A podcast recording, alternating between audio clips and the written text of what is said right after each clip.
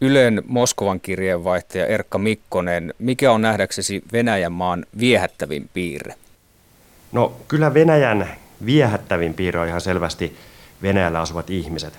Eli se on se ehkä vähän klisee, mutta sellainen vieraanvaraisuus, mitä täällä saa kokea, ihmisten tapa kommunikoida, sellainen tietty välittömyys ja spontaanius. Ja puhun nyt tässä siis sellaisesta niin kuin arkielämässä tapahtuvasta kanssakäymisestä, että sitten tietysti on erikseen ehkä tota, kanssakäyminen tai, tai palvelukulttuuri virastoissa tai ihan ravintoloissa tai, tai kaupoissa, mutta, mutta niin kuin ne tavallisten ihmisten kanssa käytävät keskustelut ja se vieraanvaraisuus, niin se on kyllä kaikkein parasta veneessä.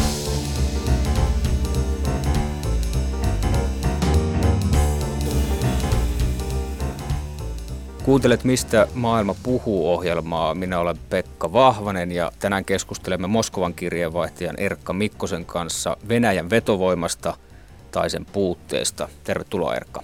Kiitos, kiitos. Kylmän sodan alkaessa Moskovassa työskennellyt yhdysvaltalaisdiplomaatti George F. Kennan kirjoitti kuuluisen artikkelinsa Foreign Affairs-lehteen vuonna 1947 nimimerkillä Herra X.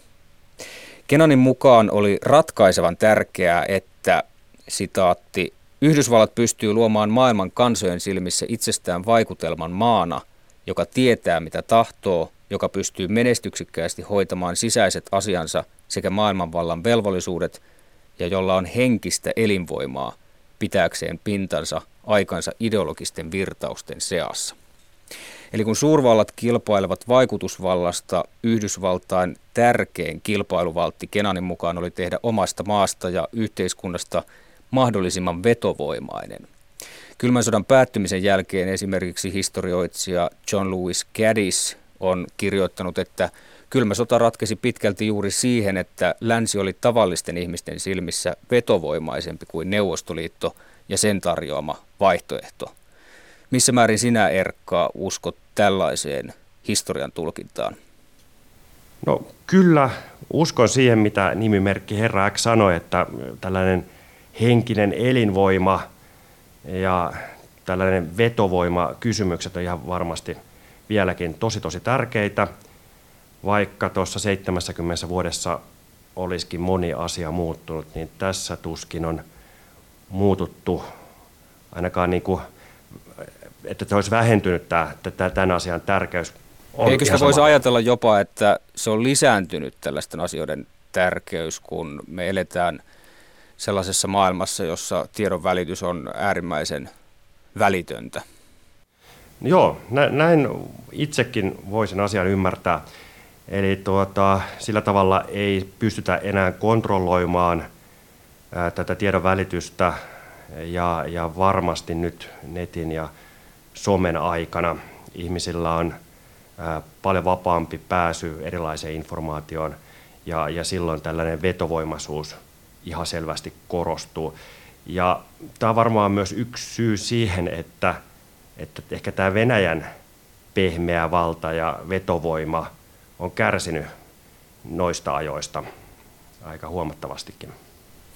Niin nykyään tosiaan tällaisesta valtioiden kulttuurisesta, yhteiskunnallisesta ja moraalisesta vetovoimasta puhutaan usein Joseph Nain käsitteellä pehmeä valta.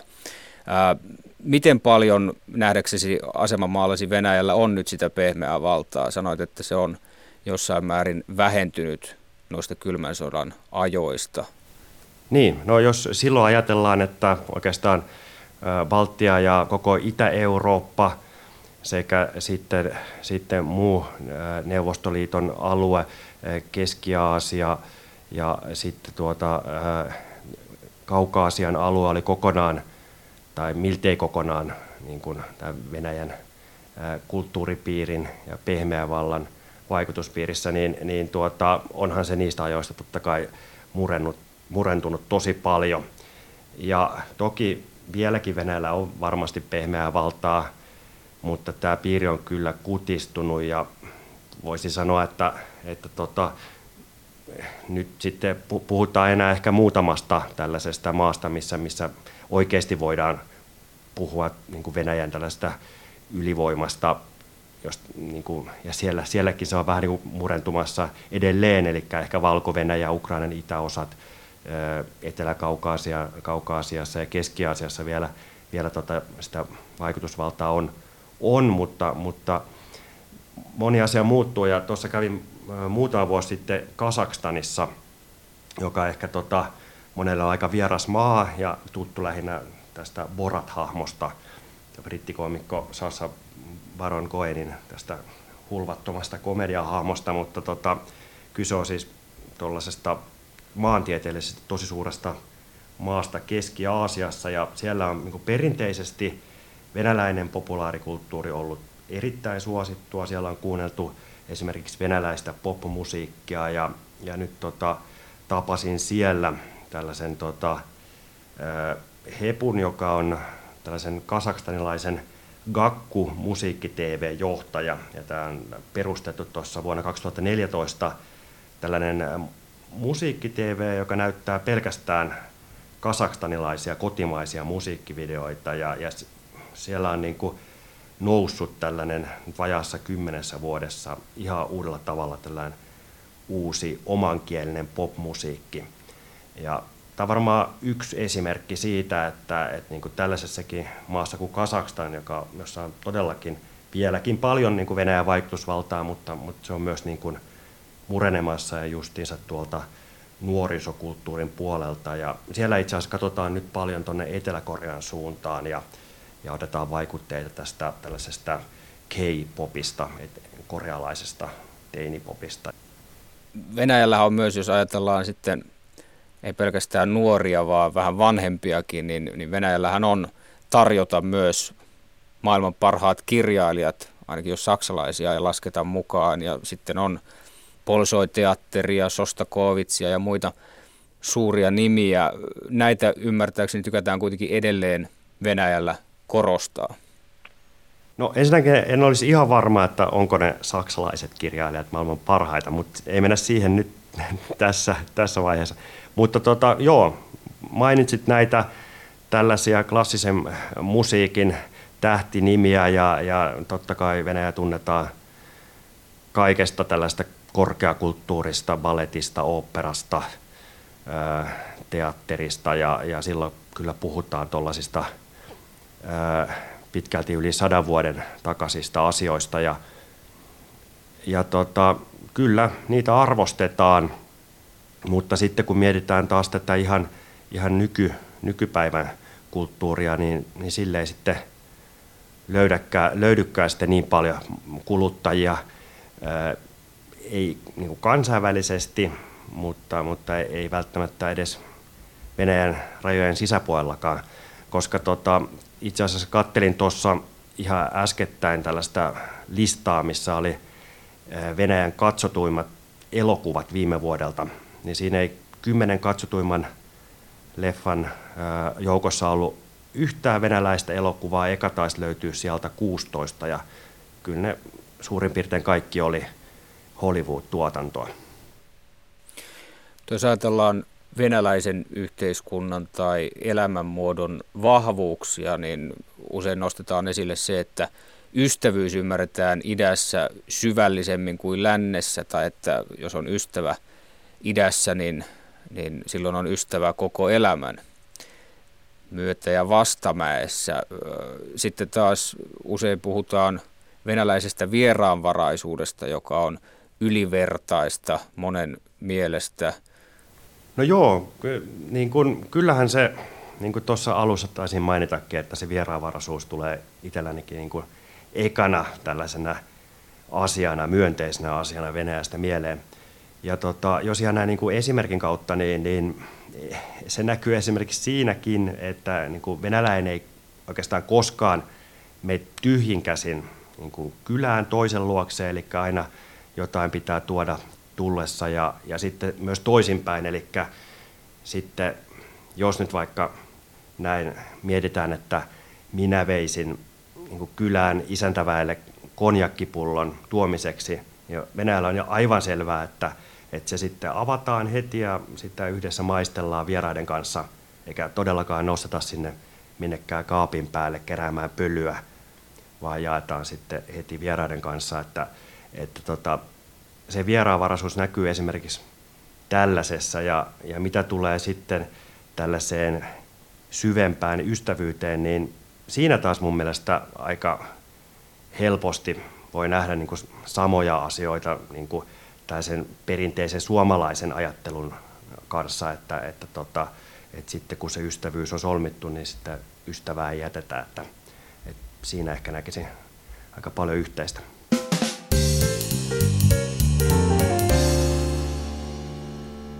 Venäjä on perinteisesti panostanut urheiluun hyvin paljon. Äh, sillä on ollut funktiona osittain se, että pönkitetään Venäjän valtiollista asemaa. Miten tämä nähdäksesi näkyy nyt? No urheilulla on tietysti ollut tosi tärkeä rooli ja on vieläkin tärkeä rooli niin kuin Venäjän siinä äh, venäläisten äh, tässä tota noin, kansakunnan ylpeyden pönkittämisessä, niin kuin taisit sanoa. Ja nyt tietysti kaikkien näiden doping-skandaalien kautta, niin, niin tota, kyllä siinä on suuri kolaus nähty. Että tota, ja varmasti tarvitaan niin kuin paljon vuosia ja sanoisin, että oikeastaan ollaan vielä niin kuin keskellä sitä, sitä prosessia, että, että, tota, että siitä, siitä päästään ylöspäin. Mutta sitten kun mietitään taas näitä tällaisia suurkisoja, mitä Venäjällä on tässä viime vuosina nähty, futikseen MM-kisat, Sotsin talviolympialaiset ja, ja muut, niin tota, niissä ollaan ehkä onnistuttu hyvin, mutta, mutta tota, nyt sitten tämä venäläisten urheilijoiden doping-sotkut ja se, että siitä suosta ei vieläkään oikein olla päästy, niin, niin kyllä se on, se on, se on iso, iso isku. Mutta että Venäjällä on ollut paljon tällaisia huippuurheilijoita, jotka on inspiroineet esimerkiksi nyt, jos ajattelee jääkiekossa punakonetta Neuvostoliiton aikana, se oli varmasti niin kuin kokonaiselle sukupolvelle sellainen asia, että, että, että sitä ihailtiin samalla kun pelättiin.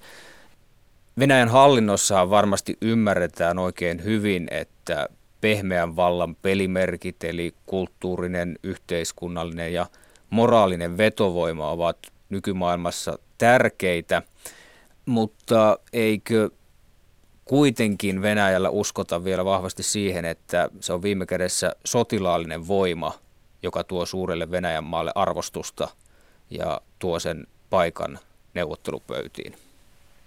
No kyllä se varmasti näin on, että, että tota, siihen uskotaan enemmän kuin näihin pehmeisiin keinoihin vieläkin. Ja, ja tota, se ei välttämättä ole edes niin väärin uskottu, koska jos mietitään vaikka nyt tätä Venäjän uutta kansainvälistä ää, asemaa ää, niin, ja, ja se nousua siinä, niin tuota, sehän tavallaan on nyt lähtenyt siitä tota, sotilasoperaatiosta tuolla Syyriassa, joka alkoi tuossa viitisen vuotta sitten, ja, ja, ja Venäjä lähti tukemaan aseellisesti tätä presidentti Bashar al-Assadia, ja, ja tota, tietysti myös siellä lähi Venäjä on pystynyt diplomaattisin keinoin myös, myös hyvin tuloksiin, mutta, mutta varmasti tämä asevoiman käyttö siellä, niin, niin tuo on, on ollut se yksi ihan avaintekijä siihen, että, että tota Venäjää ei sitten voi enää samalla tavalla ohittaa näissä, näissä niin kuin kansainvälisissä kysymyksissä kuin aiemmin. Toisen maailmansodan rooli Venäjän maineen ja moraalisen johtajuuden vahvistamisen näkökulmasta on käsittääkseni edelleen aika merkittävä Venäjällä halutaan edelleen hehkuttaa sitä, että se oli ensisijaisesti Venäjä, joka löi natsisaksan. Eli sotilaallisen voiman näyttö toisessa maailmansodassa on eräällä tavalla Venäjän pehmeän vallan käyttöä nykypolitiikassa, eikö voi ajatella kutakuinkin näin? No asia on näin ja, ja siis nyt seurannut täällä tätä voitonpäivän juhlintaa, joka nyt toukokuussa – on taas tulossa ja nyt on siis 75 vuotta tästä tota, toisen maailmansodan loppumisesta ja, ja, ja vuosi vuodelta siis tämä juhlinta, niin siitä on tullut isompaa, isompaa ja näkyvämpää ja sotilasparaatit vaan suurenee ja, ja täällä kyllä se hehkutetaan tätä fasismin kukistamista kyllä, kyllä isolla kädellä. Ja nytkin kun katsoo jo tota, noin telkkaria, niin siellä, siellä koko aika muistutetaan tästä 75-vuotisjuhlavuodesta. Eli se on, se on kyllä iso asia. Ja tota, sitten on tullut jotenkin tästä fasismin kukistamisesta ja näistä toisen maailmansodan uhrauksista kyllä sellainen niin kuin yksi ehkä Venäjän tärkeimmistä niin kuin, ideologisista yhdistäjistä tai niin kuin tällaista ideologisesta liimasta, että, että niin kuin tämän kautta sitten kansaa yhdistetään ja sitä tietysti yritetään myös sitten ehkä käyttää niin kuin näin kansainvälisessäkin kontekstissa hyväksi, mutta tota, tietysti se on sitten vaikeampaa.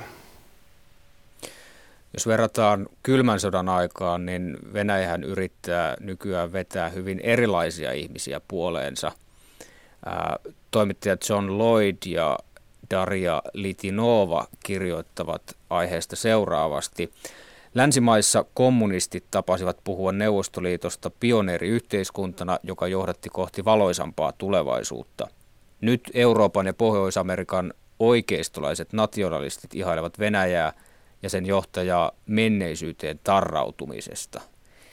Erkka Mikkonen, onnistuuko Venäjä nähdäksesi olemaan länsimaiden konservatiiveille esikuva sillä perusteella, että se on perinteinen maa, jossa naiset on edelleen naisia, miehet miehiä ja jossa homoseksuaalit eivät näy edes sisustusohjelmissa? Joo, tämä on tota, tosi, tosi mielenkiintoinen juttu ja, ja myös sellainen asia, että niin kuin tuossa taisitkin sanoa, että, että tässä ilmiönä aika, aika uusi, että, että tota, nämä tällaisten konservatiivisten arvojen korostaminen täällä niin kuin Venäjän nykyjohde ja etenkin Putinin suulla on oikeasti tosi tosi tuore juttu. Että vasta tuossa vajaa kymmenen vuotta sitten oikeastaan tota, tällainen retoriikka täällä on noussut ää, niin kuin näin näkyväksi ja ehkä juontaa juurensa noihin suuriin vuoden 2011-2012 mielenosoituksiin, jossa tähän kaupunkien niin kuin liberaali luokka käänsi selkänsä Putinille ja, ja sitten oikeastaan sen jälkeen Kremlistä ja, ja muualla hallinnosta niin alettiin sitten korostaa näitä niin kuin Venäjän perinteisiä kristillisiä arvoja ja just, justiinsa sitä, kuinka Venäjä nyt sitten suojelee Euroopan, Eurooppaa tai näitä Euroopan perinteisiä arvoja samalla kun, niin kuin Euroopasta itsestään on tullut tällainen geirooppa, tämän tyyppistä retoriikkaa. Ja tässä varmasti kuitenkin ensisijaisesti se viesti on siis tarkoitettu niin kuin näille niin kuin Venäjän suurille kansanosille, eikä niinkään niin kuin Euroopan laitaoikeistopiireille, piireille, mutta, mutta sitten tietysti he, heidänkin kanssa tässä sitten voidaan samalla pelata.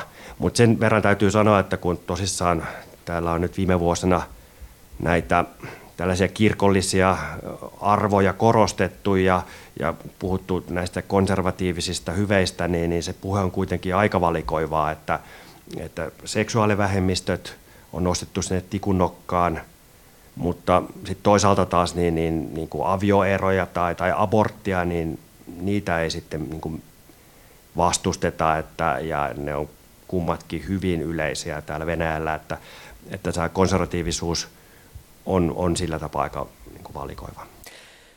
Erkka Mikkonen, sinä olet toiminut aikaisemmin noin viisi vuotta Ylen avustajana Venäjällä ja olet asunut Venäjällä yhteensä noin kymmenen vuotta. Mistä sinä olet saanut alun perin kipinän ja innostuksen tai kiinnostuksen Venäjää kohtaan? Joo, itse asiassa tässä on sellainen pieni tarina, että yläasteella innostuin Venäjästä Venäjän kielen opiskelun kautta Ja tota, se oli, silloin lähti sellaisena jonkinlaisena pienenä kapinana, koska muistan, että ainakin silloin tota, 90-luvulla niin, niin tuota, Kouvolassa niin, niin USA oli kyllä sellainen niin kuin kaiken ihailu kohde. Ja muistan vielä sellaisenkin, että tota, kuuden luokan luokkakuvassa yksi luokkakaveri oli kääriytynyt jopa niin kuin Yhdysvaltain lippuun, kun otettiin siis luokkakuvaa. Ja, ja, tota, ja, ja varmaan jo silloin ajattelin, että, että haluan, haluan kyllä jotain ihan muuta. Ja, ja silloin tota, Venäjä tuntui siltä niin kuin vastakohdalta ja, ja ehkä jotenkin sitten ää, senkin kautta innostuin, innostuin tota noin Venäjästä, mutta tota, et niin kuin näinkin, näinkin jännä, jännä yksityiskohta, mutta, mutta en tiedä sitten, jos niin kuin tänä vuonna, tai siis niin kuin näihin aikoihin sitten olisi niin kuin tämän saman, saman valinnan edessä, että, että, että tuntuisiko se Venäjä sitten enää USA vastakohdalta. Mutta kiitoksia joka tapauksessa tästä somasta kapinallista tarinasta ja kiitoksia muutenkin Erkka Mikkonen. Hyvä, kiitos. Kiitos paljon Pekka ja kuullaan taas myöhemmin. Näin tehdään. Tämä on Mistä maailma puhuu podcast. Minä olen Pekka Vahvanen ja sanon nyt hei sulivei.